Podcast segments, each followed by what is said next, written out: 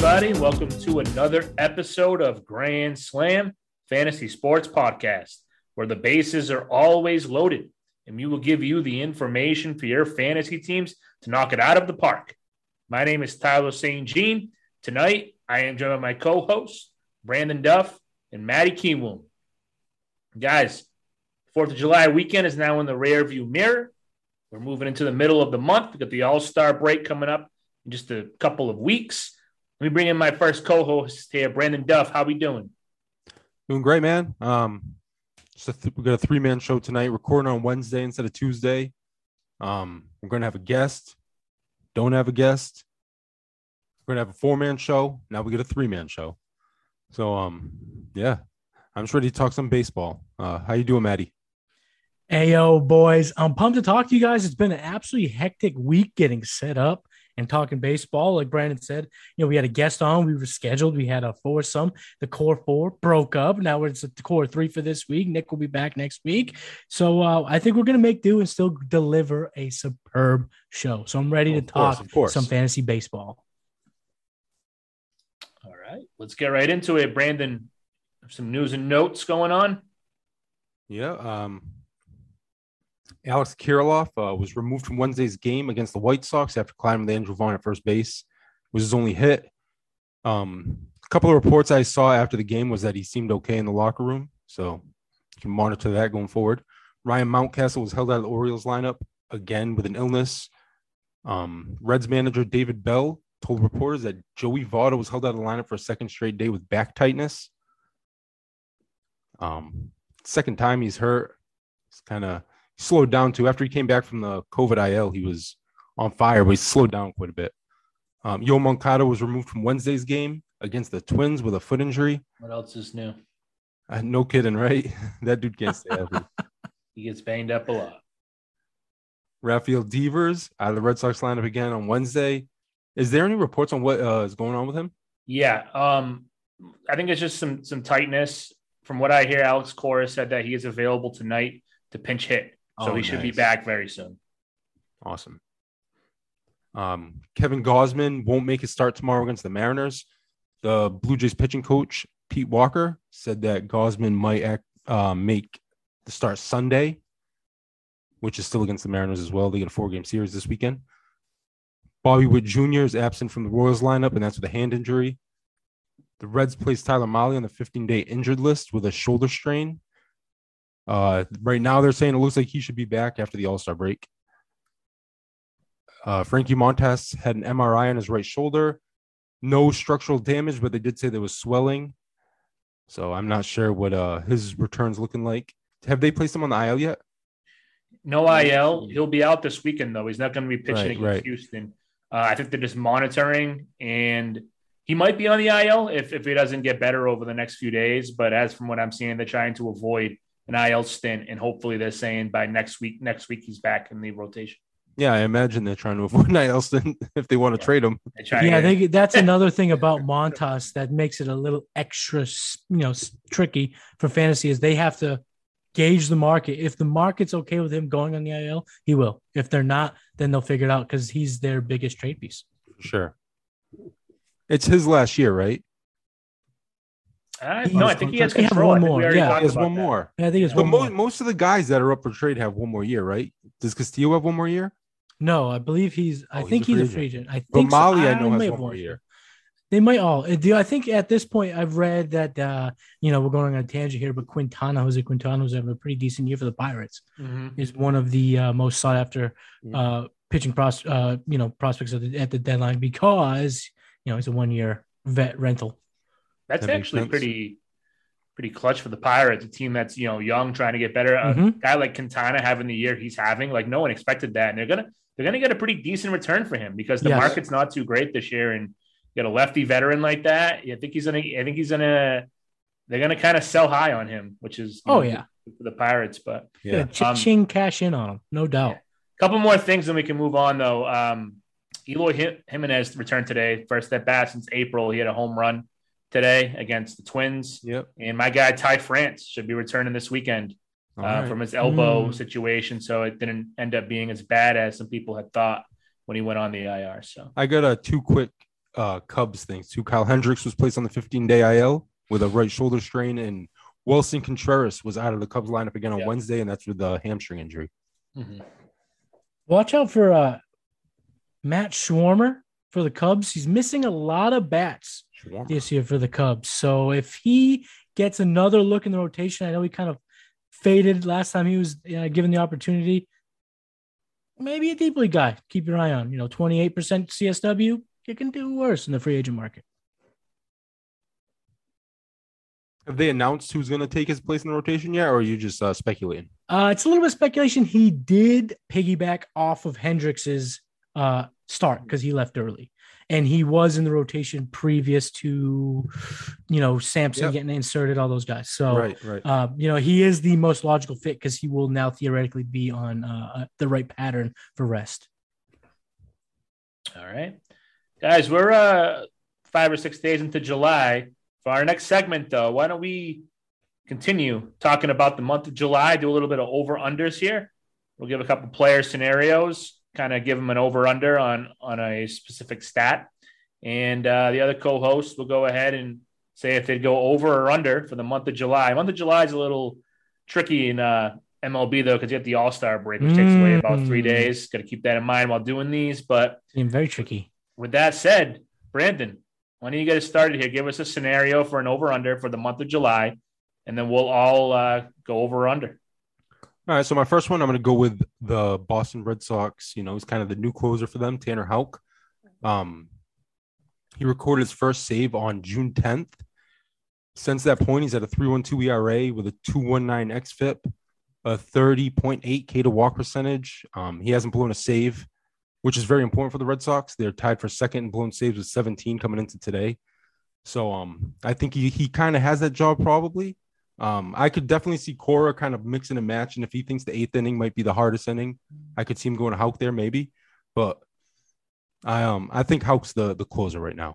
So my over under for the month of July, and he has no save so far. So that's kind of important. Like you said, the All Star break too. He had six saves from June 10th to the end of June, and my over under is going to be 6.5 saves Hmm. for July.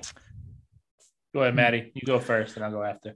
All right. So, I mean, it's definitely a great number to set. I mean, we're all going to play the role of the house and we're all play the role of the better. And you're playing a superb start to the house, Brandon, I may say. Look back at the month of June where he kind of took the reins. Six. Six Saves. exactly. Yep. You said it a six and a half.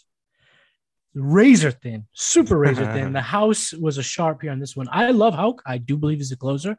Um, if I was managing the Boston Red Sox, I would have him as my ninth inning guy over Garrett Whitlock when he comes back. I think Whitlock's versatility can be used in a better manner. Yep. Uh, but having said that, um, I think it's an under.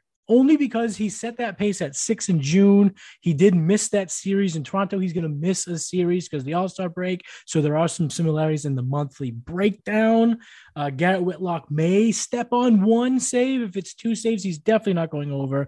I like Houck. I think you need to have him on your roster. Use him in all formats because I do believe he's the primary closer. But in terms of the over under in July at six and a half, Matty Cube's going under.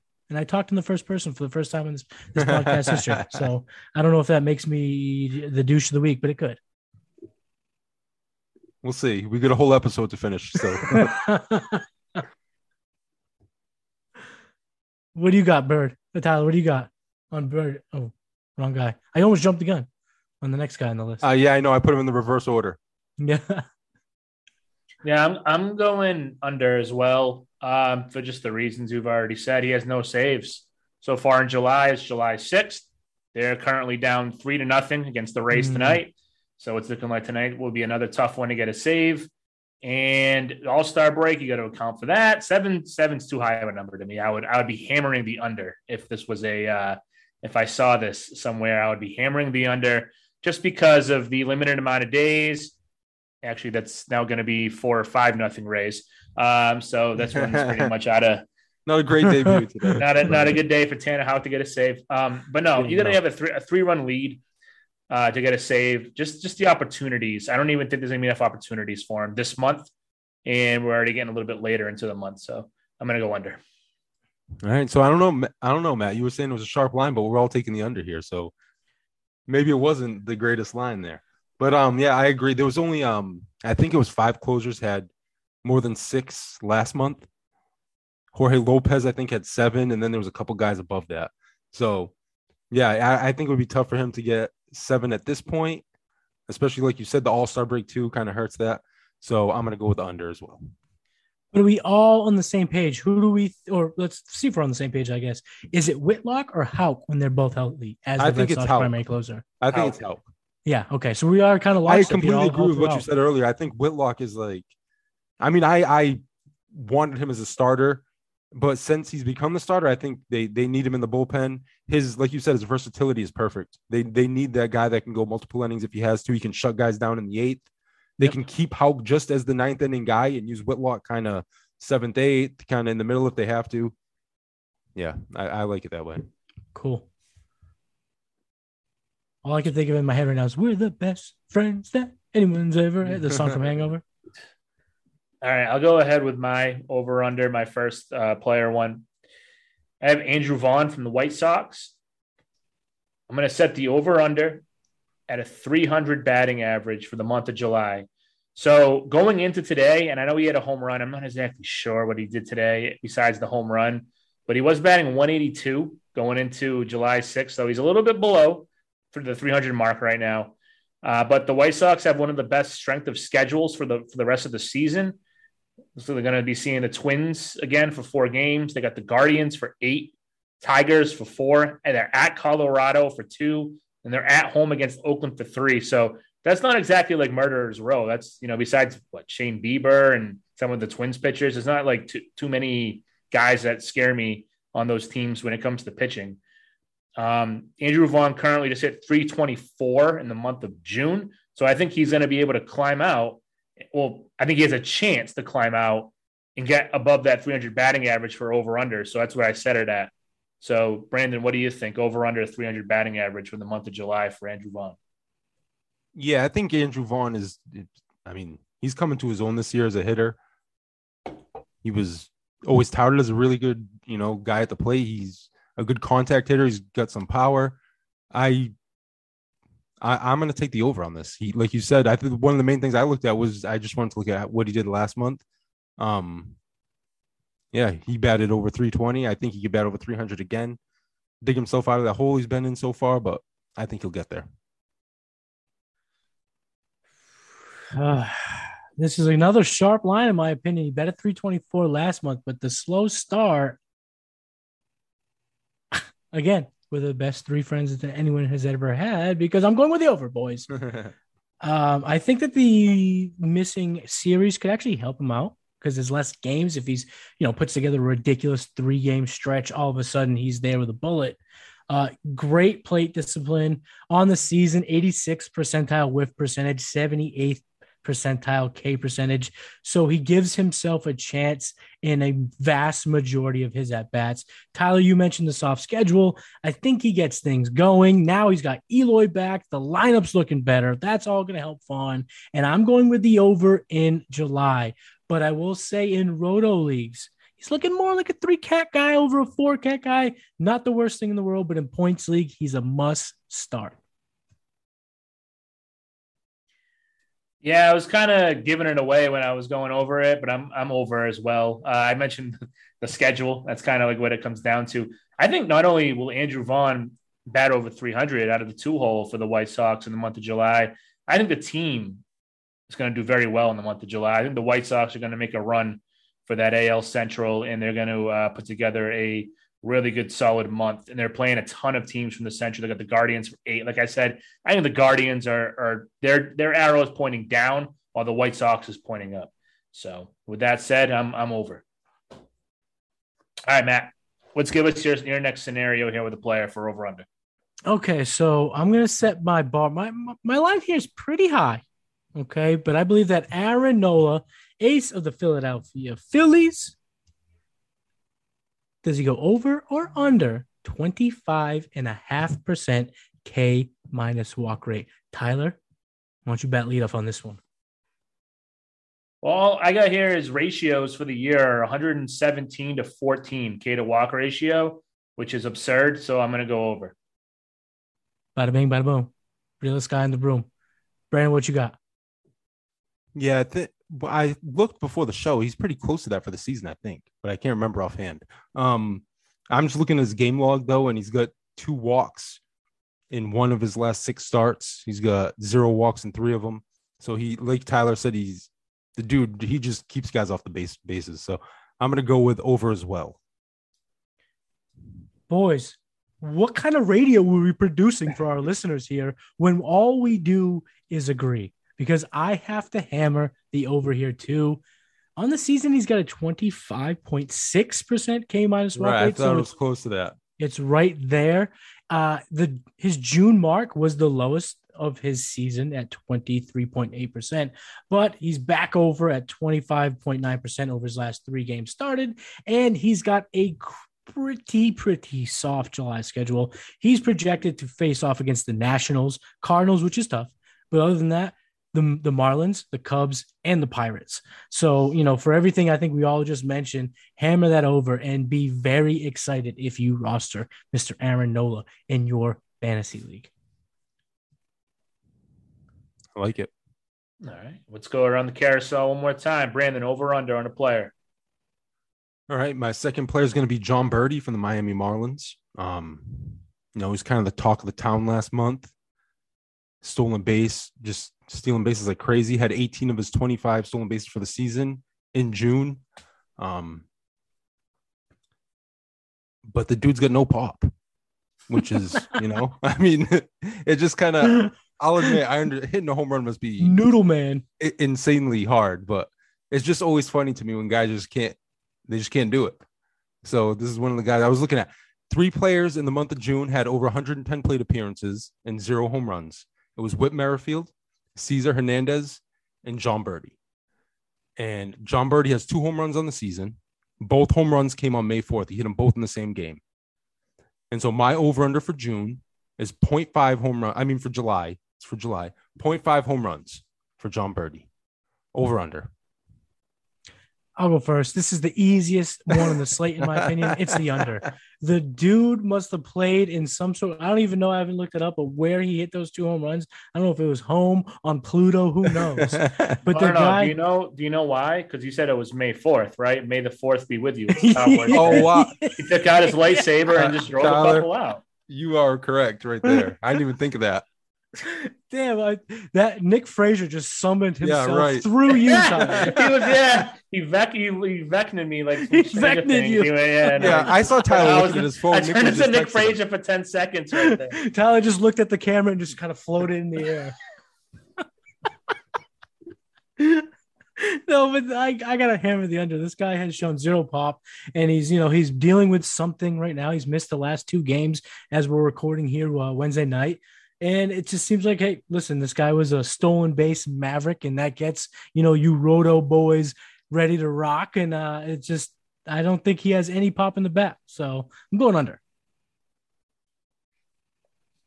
Yeah. So yeah, Jon Berti's got two home runs this year, both in the same game. He had four last season. But I'm going to go with the under as well. And it's like you guys mentioned the stolen bases. I think that's like his thing now. Like that's his, that's what he's known for. That's what he's going with. Uh, he's trying to get on base. Mhm. And if you're trying to get on base, you're trying to bunt your way on, you're trying to slap hit your way on, trying to you're trying to hit the ball on the ground through the holes, or you're trying to line the ball. You're not you're not selling out for power. Jon Berti's trying to get on base. That's what he's trying to do. And because of that, and now like you said, he's 17 stolen bases. He that's his thing. He's gonna keep keep running. Gonna keep running. He's gonna try to get on base by any means possible. So he's not trying to hit home runs. So I'm going with the under. Yeah, I'm going with under too. I just, I just thought it was a funny thing to look at. He's got, like I said, he's got two home runs on the year, both in the same game. But in saying that, watching him play, he's one of the few players that like just watch like watching my pitchers go against Miami. When that dude gets on base, he causes havoc. When guys can steal the way he steals, I mean, it makes it tough on a pitcher for sure. That guy, I, I didn't realize too. He's 32 years old. Yeah. He was just like, I'm saving all of these mm-hmm. legs for one season and I am going to run amok. I don't understand how he's getting like more stolen bases than Bobby Witt, Julio Rodriguez. Like those are like the young 21 year old 98 percentile sprint speed guys. Like those are the guys that should be leading the league, you know? Yeah, but he's been Not Jon Berti. And He's he's, willing the- to leave it all in the field. he's the vet, man. He knows what he's doing out there. This is this is going to be his legacy. Jon Berti, you know, when he's an older guy talking to his grandkids, he's going to be in 2022. Gramps stole himself 30 bags. Mm. Yeah. He would have had more if he played yesterday too, I guess, because Noah Syndergaard has the most stolen bases up against They- for a pitcher. So They sat him when Syndergaard was on the mound. I know. Aguilar had a He's got- stolen base. he's got a little bit of back Oh, no. back uh, issues. That's why they had to sit him. I know he sat two games in a row, but yeah, Jesus Ag. I think they said he's the first. Uh, he was the only player with 100 home runs and no stolen bases, and I think he broke that yesterday. Oh, nice. Right. He got Right. out nice. Yeah, Berti would have stole second and third on the same like delivery to home Sure. If Sweet Jesus is stealing second, then you know Jon Berti would have standing up, stolen second on Noah Syndergaard. The only time in our in my life I can say with even 10% confidence, all three of us would have swiped the bag yesterday if we could have been started on first base. All right. A guy who is definitely going to have more home runs the month of July than Jon Berti. I'm going to go with Jeremy Pena from the Astros here. His highest total he's had in a month so far this year is four. Yeah, I think he had him back to back. I think it was like May and not no June. He was a little banged up. I think it was like April and May. He had four and four, but he already has three home runs in five games this month. For the season, he's 72nd percentile in max exit velo and he's 69th percentile in barrel percentage. So he's on a little bit of a power surge. He has the two home runs in one game, and then he hit another one, I think, yesterday. So he's barreling the ball up. He's driving the ball out of the park. Like I said, he's already got three. I'm going to set the over under for the month of July, accounting for the All Star break too here. I'm going to set it at eight and a half home runs in the month of July. Brandon, what do you think? Over under eight and a half for Jeremy Pena. So I, I- he, how many did you say he has so far? He already has It's three. three. He has three, right? Because I looked at one. I looked at one thing. I looked at home runs in the month of June, and there was nine players that got over eight, and it was the mashers of the mashers, and and Anthony Rizzo. All right, the and Masters Anthony of Rizzo. So he doesn't big count. Rizzo just hit someone in that right field in uh, Yankee Stadium. but the it was Schwarber, Judge, Trout, Alvarez, Buxton, Guerrero Jr., Alonso. I'm gonna go under.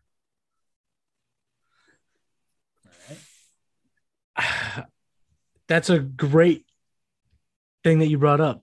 So great, Brandon. It's a kind of halting me in my tracks, but then I'm remembering I'm going over, baby. He's already hit three this month. I know. five days in. And Tyler, if you want to take yourself a victory lap in the first half about Mr. Jeremy Pena, you go right ahead because you nailed it. This kid is a stud. In the month of July, I know it's only five games, but that 180 WRC plus, all of the metrics back up the fact that he's comfortable at the plate. And when he's going to be settling in the five, six, two, wherever they put him around the other mashers in the Astros lineup, I think he can do it. I know it's you know he's going to be missing a series, but he's got a head start. You said his high of the year so far was four. All he needs is one more for that. I think he hits that this weekend, giving himself a great pace to go over. And I'm going to say Jeremy Pena over under eight and a half home runs. I'm taking the over, especially because I had the sweat of my life last week in the Golden Pony Fantasy Football Fantasy Baseball Experience League, and I'm not going to be facing them again, so I can go with the over. I just want to say, you know, like when everybody was wondering what they were doing letting Carlos Correa go, you you obviously see why, like, They were just like, know, fine. what, what their their reasoning was. I mean, he his profile looks like a young Carlos Correa. He doesn't come with the pedigree. He doesn't come with the 101 draft capital, but he's 24 and he's hitting the ground running. I mean, he's on pace right now to have a 2010 season in his rookie campaign. I mean, there's really not much to fret about when it comes to this kid's profile. And, and, Tyler, you were all over him preseason, and you deserve all the credit in the world because he's been an absolute stud. And I think at the position, he's someone you want this year and beyond. Yeah, going into the year, they said defensively he was already just as good as Correa. It was not. It was never his glove. It was always if the bat. And he was projected to be a pretty solid, you know, contributor. I just felt like you have a rookie like that who's good defensively. The lineup, you throw him in a lineup like that, he has no pressure. That's also why, like, I I put the over under. He already has three uh, home runs. I I think if they have big leads, if you're up six runs, no one cares if you're going to go up there and swing for the downs every once in a while, which is what Jeremy Pena is clearly doing. Like he's just driving the ball. So, you know, like it's not like he's worrying about, oh, I have to get on base because my team's down one nothing or it, it, that lineup mashes one mm-hmm. through seven, one through eight. I know like a Maldonado at the end there and another outfielder who's not that great either, but yeah, I, I think he can reach nine. I think he's got a chance to reach nine. So over. let's go. Finally, some discourse here. Let's rumble, boy. Jeremy Pena. All right, Matt. What's your last over under? So my over under for this month, Rafael Devers, eight and a half barrels in the month of July. Brandon, what say you? This is tough. I, am not a barrels per month guy, so I'm not sure what what a good player or a bad player would do on this one. I'm gonna this is I'm going off the top of my head on this one, and I know I've seen some stats recently about Rafael Devers. Like he's one of the best hitters at pitches outside the zone. He's a great hitter at hitting pitches outside the zone, which like to me means that you can like his his bat to ball is just ridiculous. So I'm gonna say that Rafael Devers will go over eight and a half barrels for the month. And because I don't know if that's high or low though. I honestly don't. It's not. It's not. I know that every high. once in a while, a guy like guys get like two or three in a game. So I'm gonna go eight and a half. I'm gonna go over. Tyler, get nine or more. Are you a barrel boy like the rest of us? No, I don't. I don't really know. I don't know much about barrels either. Uh, apparently, what is it when you like hit the ball off the barrel of the bat? Like, of course, he's going to go over. It's at a certain velocity and angle. A, yes, it's uh, like, and it registers yes. for like a certain expected OPS. Basically, yes, I forget exactly. what. so how hard? How hard does it have to be to be a like if it's, if it's, 95 or higher, but then the launch angle depends on how hard you actually hit it. So if it's like it does, yes, it doesn't go over whatever the number is for pop like a fly ball. Right. It doesn't go uh, exactly. uh, ground ball. It's in that whatever their sweet spot is. I forget. I probably should look this up. But either way, we're going eight and a half barrels. What you got? Sure. We'll go over. okay. Okay. Sweet, short and sweet. I love it. Uh, I actually, you know, let me go ahead and go through some stats here before I give my pick. 12 and a 12.1 barrel percentage heading into Wednesday. It's the 79th percentile. So it's not elite, but it's definitely well above average. Uh, in April, he had eight. May, he had 13. June, he had 10. But this month in July, I'm taking the under because he has zero so far. He's already missed two games, these back to back games, Tuesday, Wednesday. Recording Wednesday night. He also loses a series because of the All Star break. And he's actually only had two barrels over his last 10 games. Uh, so I'm taking the under on eight and a half barrels, but I am starting him in all of my leagues with zero issues. Uh, in this 10 game stretch in which he only has two uh, barrels, he still has a 50% hard hit rate. So he's hitting the ball hard enough. He's just not hitting those lineas that give you the barrel qualifications. Rafael Devers is a stud. I just thought it would be fun to toss out something funky like barrels for a month. Nick always goes crazy in Money the Bank. I want to, I want to go a little crazy. I want to be the wild card here, boys. all right. So the yeah, all right. So barreled ball the it's like the expected batting average is 500 and slugging percentage 1500 so it's when when the ball is hit at this you know and it's actually 98 miles an hour off the bat is the exit velocity. So when the ball's hit at that angle and that exit velocity it results in a hit. A lot of times an extra base hit most of the time. Got it. Boom. All right. Sure. Well he hits the ball hard a lot so. He does. Rafael devers does that. But at least we got some discourse here in these last two we were all we were all copacetic there for a stretch. See what Tyler, what me and you did was we gave kind of a basis of how we came to the conclusion, and Matt just said, "Here, take the over under." and I'll tell you just- afterwards that he has zero barrels on Matt the just came to me like eight and a half Yes. barrels, and I went. I was like, "What? A Bud Light, Coors Light? What barrels we talking about here?" I still Listen, think, I, I think he'll get it. He'll get it. Let's go. Let's go. He'll All right, maybe. we're uh we're gonna move on from the over under segment now. Matt, do you have a couple of uh, tra- uh grade that trades for us before we move on to the champion and money in the bank segments? Absolutely. So, you know, every so often we get sent some trades here, you know, our Twitter handle, whatnot, maybe some of our personal accounts. You know, they need people want some help uh, in the fantasy leagues, right? So we got three trades here that was given to us, and we're gonna go ahead and grade them right here off the top of the dome on the spot. Grade the trade, mark the move. I love it. Let's get it started. I had this trade in mind in particular because it involves a couple guys on Mr. St. Jean squad. Oh, okay. All right. So the trade here, the player in question is acquiring. So they're getting Noah Syndergaard, Nick Pivetta, and Jazz Chisholm Jr. Hmm. Thor Pivetta Chisholm. And he's giving up Ty France and Lucas Giolito. Grade that trade. Oh man. Giving up Ty France and Lucas Giolito to acquire Syndergaard, Pivetta, and Jazz Chisholm. Now, is this a categories league or a points league?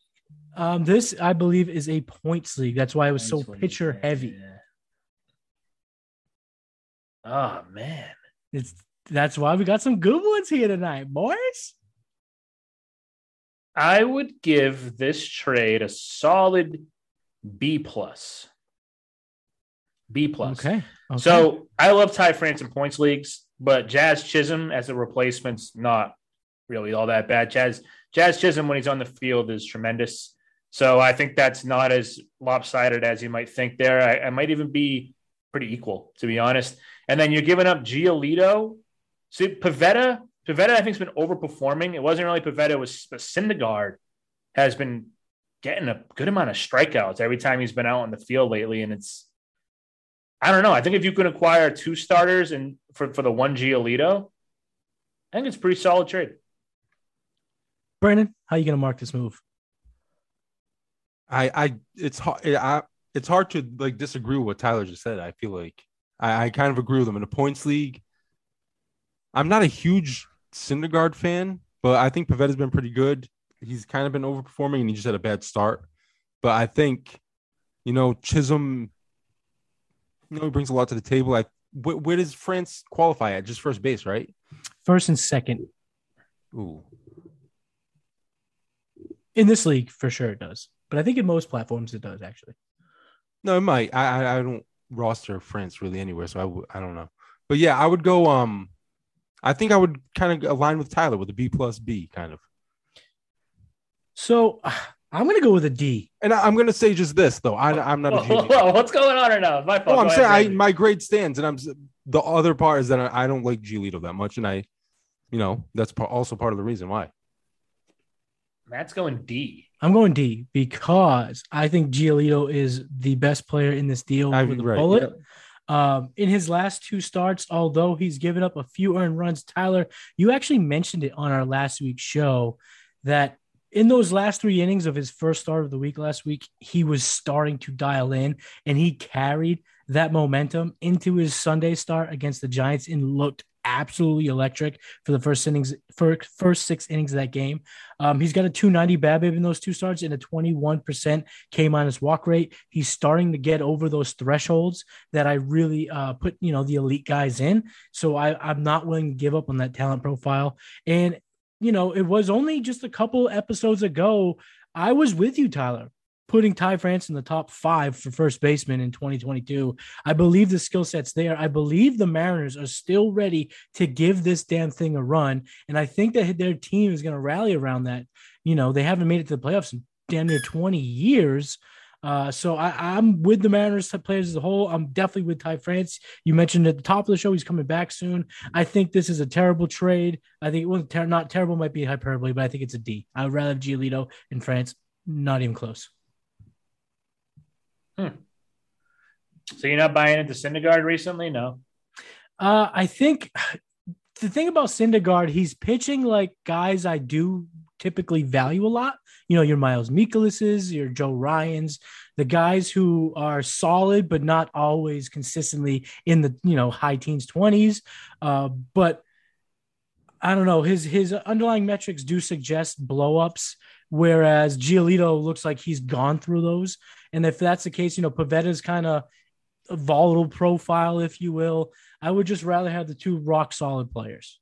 See, I think Giolito is inconsistent and volatile. I think he qualifies as he has been. He definitely has been. But I think this, I mean, uh, it's up. You know, his profile says and inconsistency. Is so this any? Is this way. a keeper league or anything like that, or no? No, it wasn't mentioned. So I'm just saying redraft. I'm just saying right. redraft. Yeah, because I think if um if we're talking dynasty, I think my grade would go up uh big time because Chisholm uh is a massive dynasty asset. Uh, whereas the other guys, their shelf life is, you know, a lot, lot smaller than a guy like Chisholm in terms of their overall profile. So uh, that would change. But I just went redraft route. But I think that's a good. I think that was a good a good way to start off the grade the trades because you know we had some difference in opinion, but I think uh, the breakdown of the players is what you know our listeners looking for in terms of making their own trades with regarding some of these guys. Next trade that we're going to grade right now the player is acquiring two for one pitchers. They're acquiring Michael Kopech and Tony Gonsolin, and they're sending away Kevin Gausman. Tyler, how do you grade that trade? So, Gonsolin and I'm sorry, um, who was the first pitcher? Kopech. Michael Kopech, Kopech, Kopech and Gonsolin for Gausman. I would give this probably a C plus. I think I think the guy I'd rather have the most is Gausman out of the three. So if you have the best player, I mean, unless unless you're dying for more pitching, like, but even then, I'd probably still just keep Gausman. So C plus. Brandon.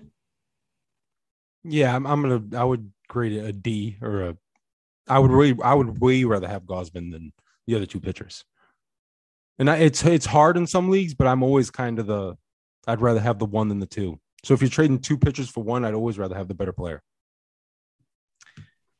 We're all lockstep here, but I'm actually going to take a step forward. I think it's a straight up F um, because I think if it was reverse, it would be an A.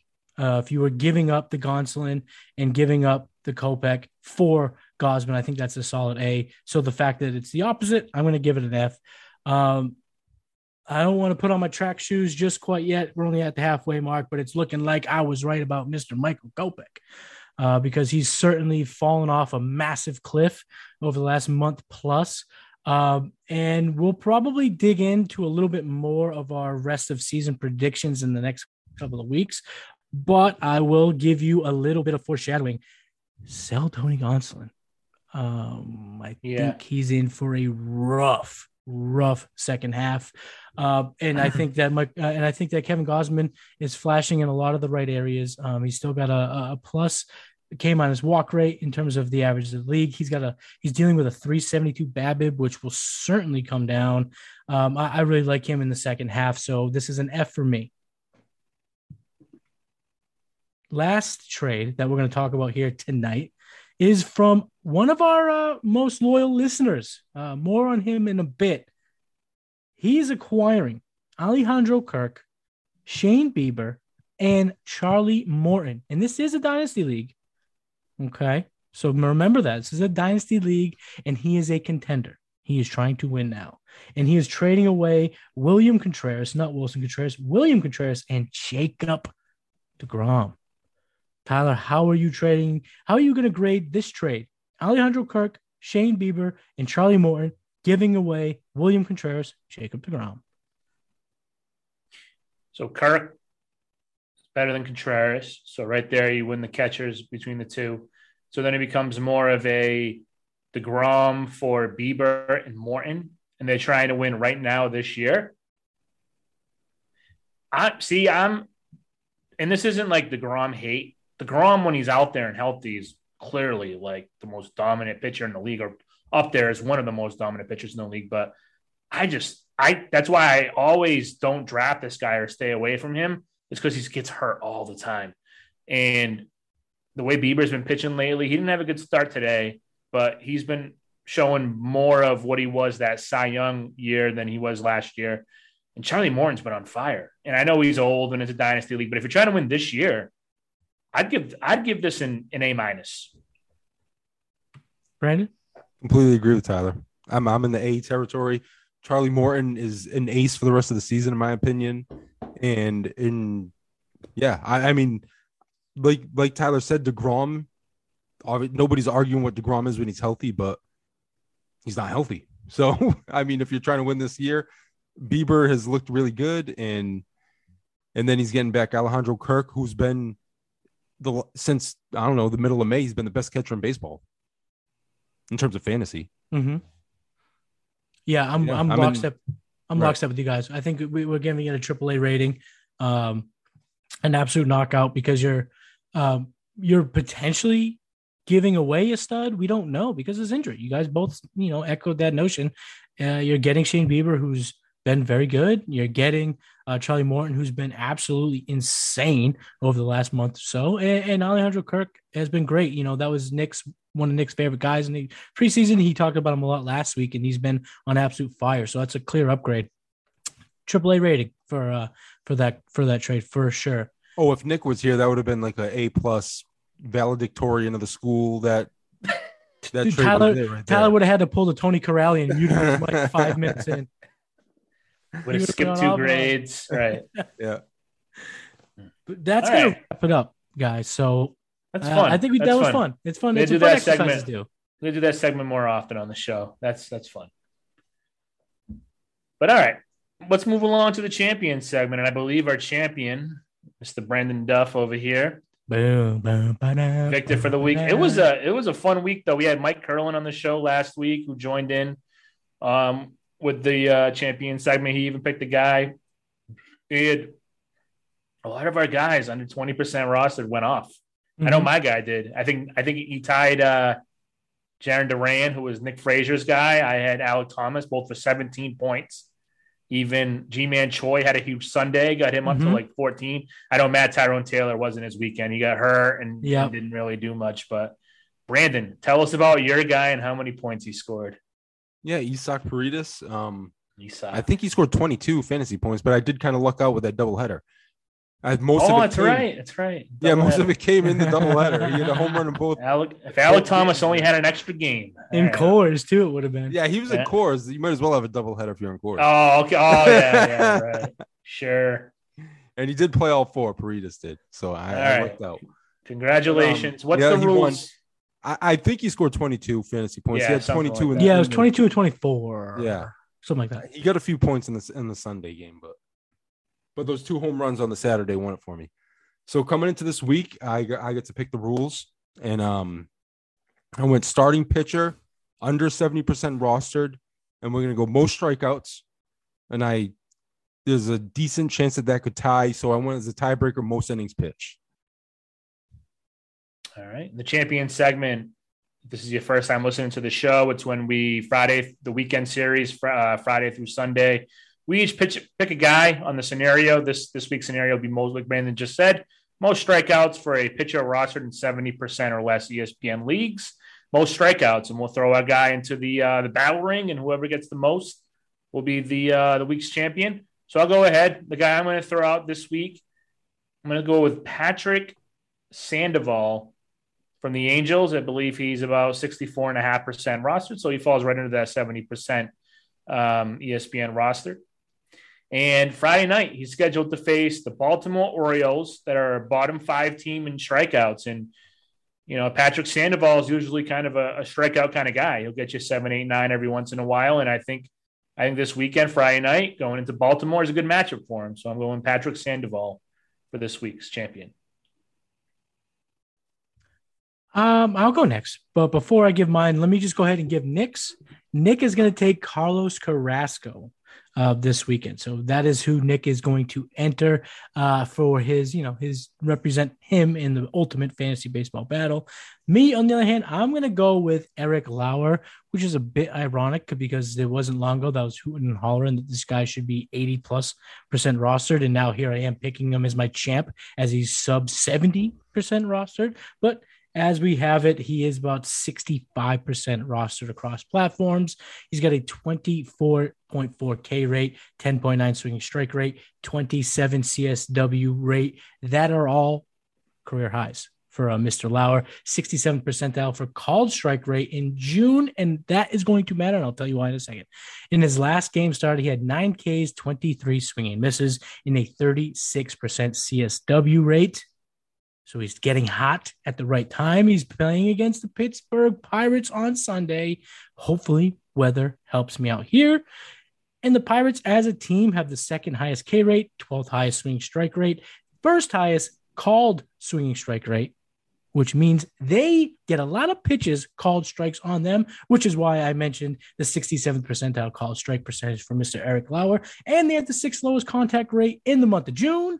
And that is why I am entering Eric Lauer, lefty from the Milwaukee Brewers, as my champion.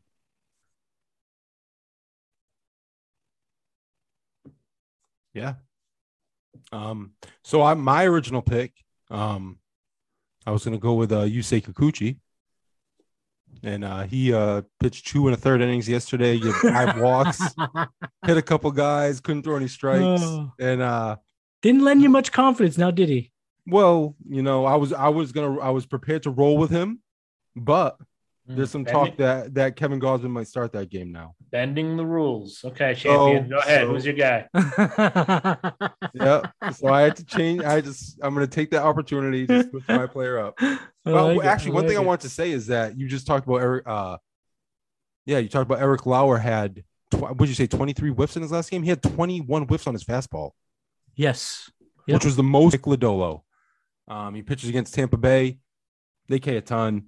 He's had uh, in his last three starts, the longest he's gone. I know two of those was in April, so that was a, a while back. But the longest he's gone is five and two thirds innings. Doesn't pitch a lot of innings, but he's at eight Ks, seven Ks, and eight Ks in those three starts. Strikes out a ton of batters. While uh, if it's a tie, I probably won't win because he's probably not going to go deep in the game.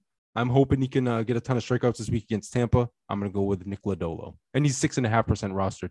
And our roster percentages come from ESPN, by the way. Mhm.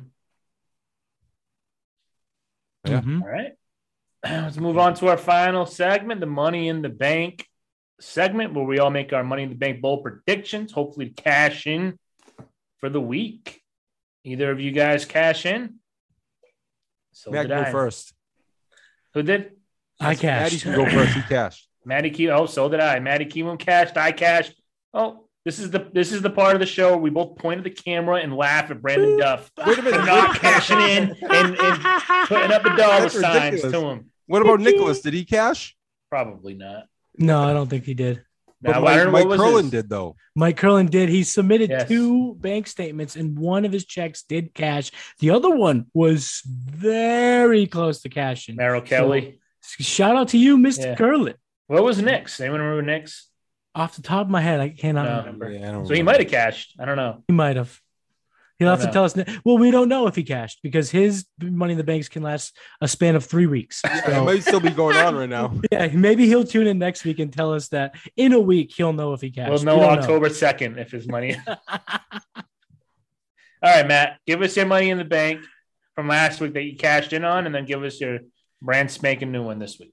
All righty. So last week uh, I cashed, uh, as we as we said a minute ago. Joe Ryan did post a plus ten percent swinging strike rate at ten point one. So we're talking about razor sharp lines. I narrowly cleared that hurdle.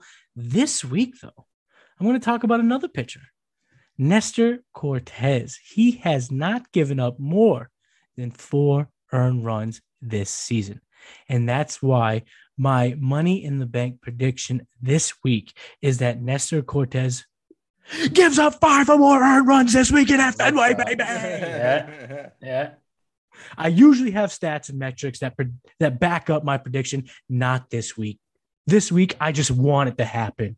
I want the Red Sox to crush the Yankees. So it's going to start with Nestor Cortes giving up five or more, more earned runs Friday against the Red Sox. He's going to get rocked by the Sox, and you can take that to the bank. Oh, and one last thing Yankees suck, baby. All right. I cashed in. I wrote a big check last week. Cashed in, had had some money on the 4th of July. So my money in the bank prediction last week was that Max Fried, Spencer Strider, and Charlie Morton would all combine for 25 or more strikeouts against the Cincinnati Reds.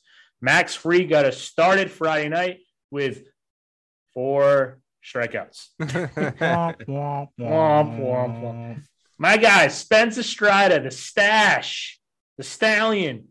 Saturday night, 11 strikeouts. We're back in the game, baby. 15 strikeouts combined between Fried and Strider. I need a good old Uncle Charlie Morton to come through Sunday to get me 10 Of course he did. strikeouts. Of course he did. And he did. 10 strikeouts, 25 Ks on the dot. Boom. Here we go. Cash in that big check. I'm rolling.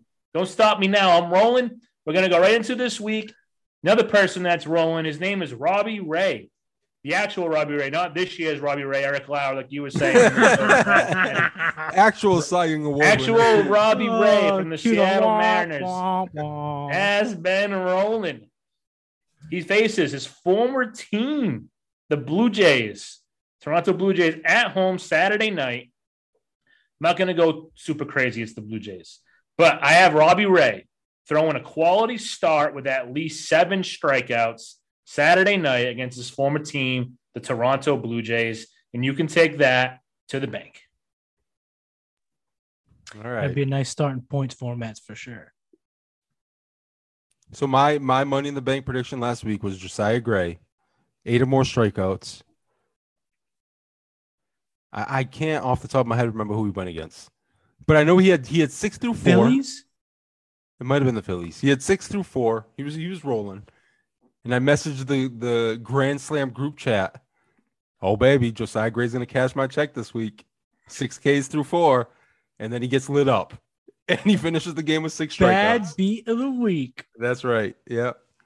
So Josiah Gray, he did not cash my check last week. I'm broke right now. So I'm going, I'm I'm going a little bit lighter this week. I'm going Seiya Suzuki, returned from the IL very recently. Get an over 500 slugging percentage percentage versus left-handed pitchers this week. He's going against Tyler Anderson, Clayton Kershaw, and Julio Urias. You get three lefties on the docket. So I'm going to go very light here. I'm normally a, a ho- multiple home runs. I'm going two extra base hits on the weekend. That's all I'm asking of Seiya Suzuki is two extra base hits to cash my check this week. Get me back on the board. I really need it. You can take that to the bank. Seiya Suzuki, two extra base hits. And Brandon, ultimately, I very much appreciate you holding back because I am squaring off against Suzuki in Golden Pony this All weekend. right. So the fact that it's I can manage two extra base hits I and I, know can cheer you- for you as well. You did the Red Sox Yankees. I almost, I saw that Kutter Crawford is Kutter Crawford starting this weekend. Um, he's projected maybe tomorrow or Friday. I almost know, went with a it's up in Kutter. Crawford money in the bank against the Yankees, but I opted Crawford. not to do that. I didn't want to just go bankrupt again this week, so I decided not to go that route. Do we do we have a Nicholas money in the bank, or he didn't, he didn't give us one? I don't have anything to present for him, so maybe he can do it on Twitter. We don't know. I don't know. All right. There we go. Hopefully, keep it rolling. I cashed in another big check. Well, boys, it's been a great episode. Absolutely fantastic. Uh, you know, we kind of dealt with adversity this week. Holiday early to start. we had a guest. We didn't have a guest. We had four. We had three, but we came together, and I think we conquered. We hit this one out of the park. But before we fun log off, we have to announce a winner. Yes. We got Oh, a winner you- to announce, boys. Card giveaway. Absolutely. So the Grand Slam Fantasy Sports Podcast, we hosted our very first giveaway, and that basically went through the whole month of June. You know, we celebrated our first birthday earlier this year. I believe it was in May. We wanted to give back to our listeners, so we hosted our very first giveaway. So we randomly picked a winner. from a number of entries, and the winner is drumroll, please. Mr. Kevin Clark. You can see find him on Twitter. He's at K Clark 8822. Congrats, Kevin. You will get the choice of three fantastic baseball cards. Uh, so yeah, we'll reach out to you uh, via Twitter. Congratulations, Kevin. Uh, I just want to say on behalf of the Grand Slam crew, thank you guys. You know, we appreciate everyone who listens, and we also want to give a special thank you to everyone who entered to win the uh, our very first giveaway. So congrats, Kevin. Uh, we'll probably do some more of these in the future. That was pretty cool. Um, Absolutely, um, yeah. I'd like to echo thank you to all of our listeners and a you know big congratulations to Kevin Clark. Absolutely. We got some you, big stuff coming up too in these. uh We do. Get some. You could say the I'm bases excited, are loaded for the Grand Slam. That's right. The bases are loaded. So before we say goodnight, just go ahead and shoot me a follow on Twitter and TikTok. I'm at Matty Keyboom. Check out the fantasy baseball market watch every single morning. And you can find some of my fantasy baseball articles on spstreamer.com. Brandon, tell our lovely listeners where they can find you. You can find me on Twitter at Brando Duff, B R A N D O D U F F. Take Tyler? us home, Tyler. All right. You can find me on Twitter at BirdmanTS18. And to all our listeners, you know, like we said, thank you all for tuning in. Until next week, you have been listening to Grand Slam Fantasy Sports Podcast.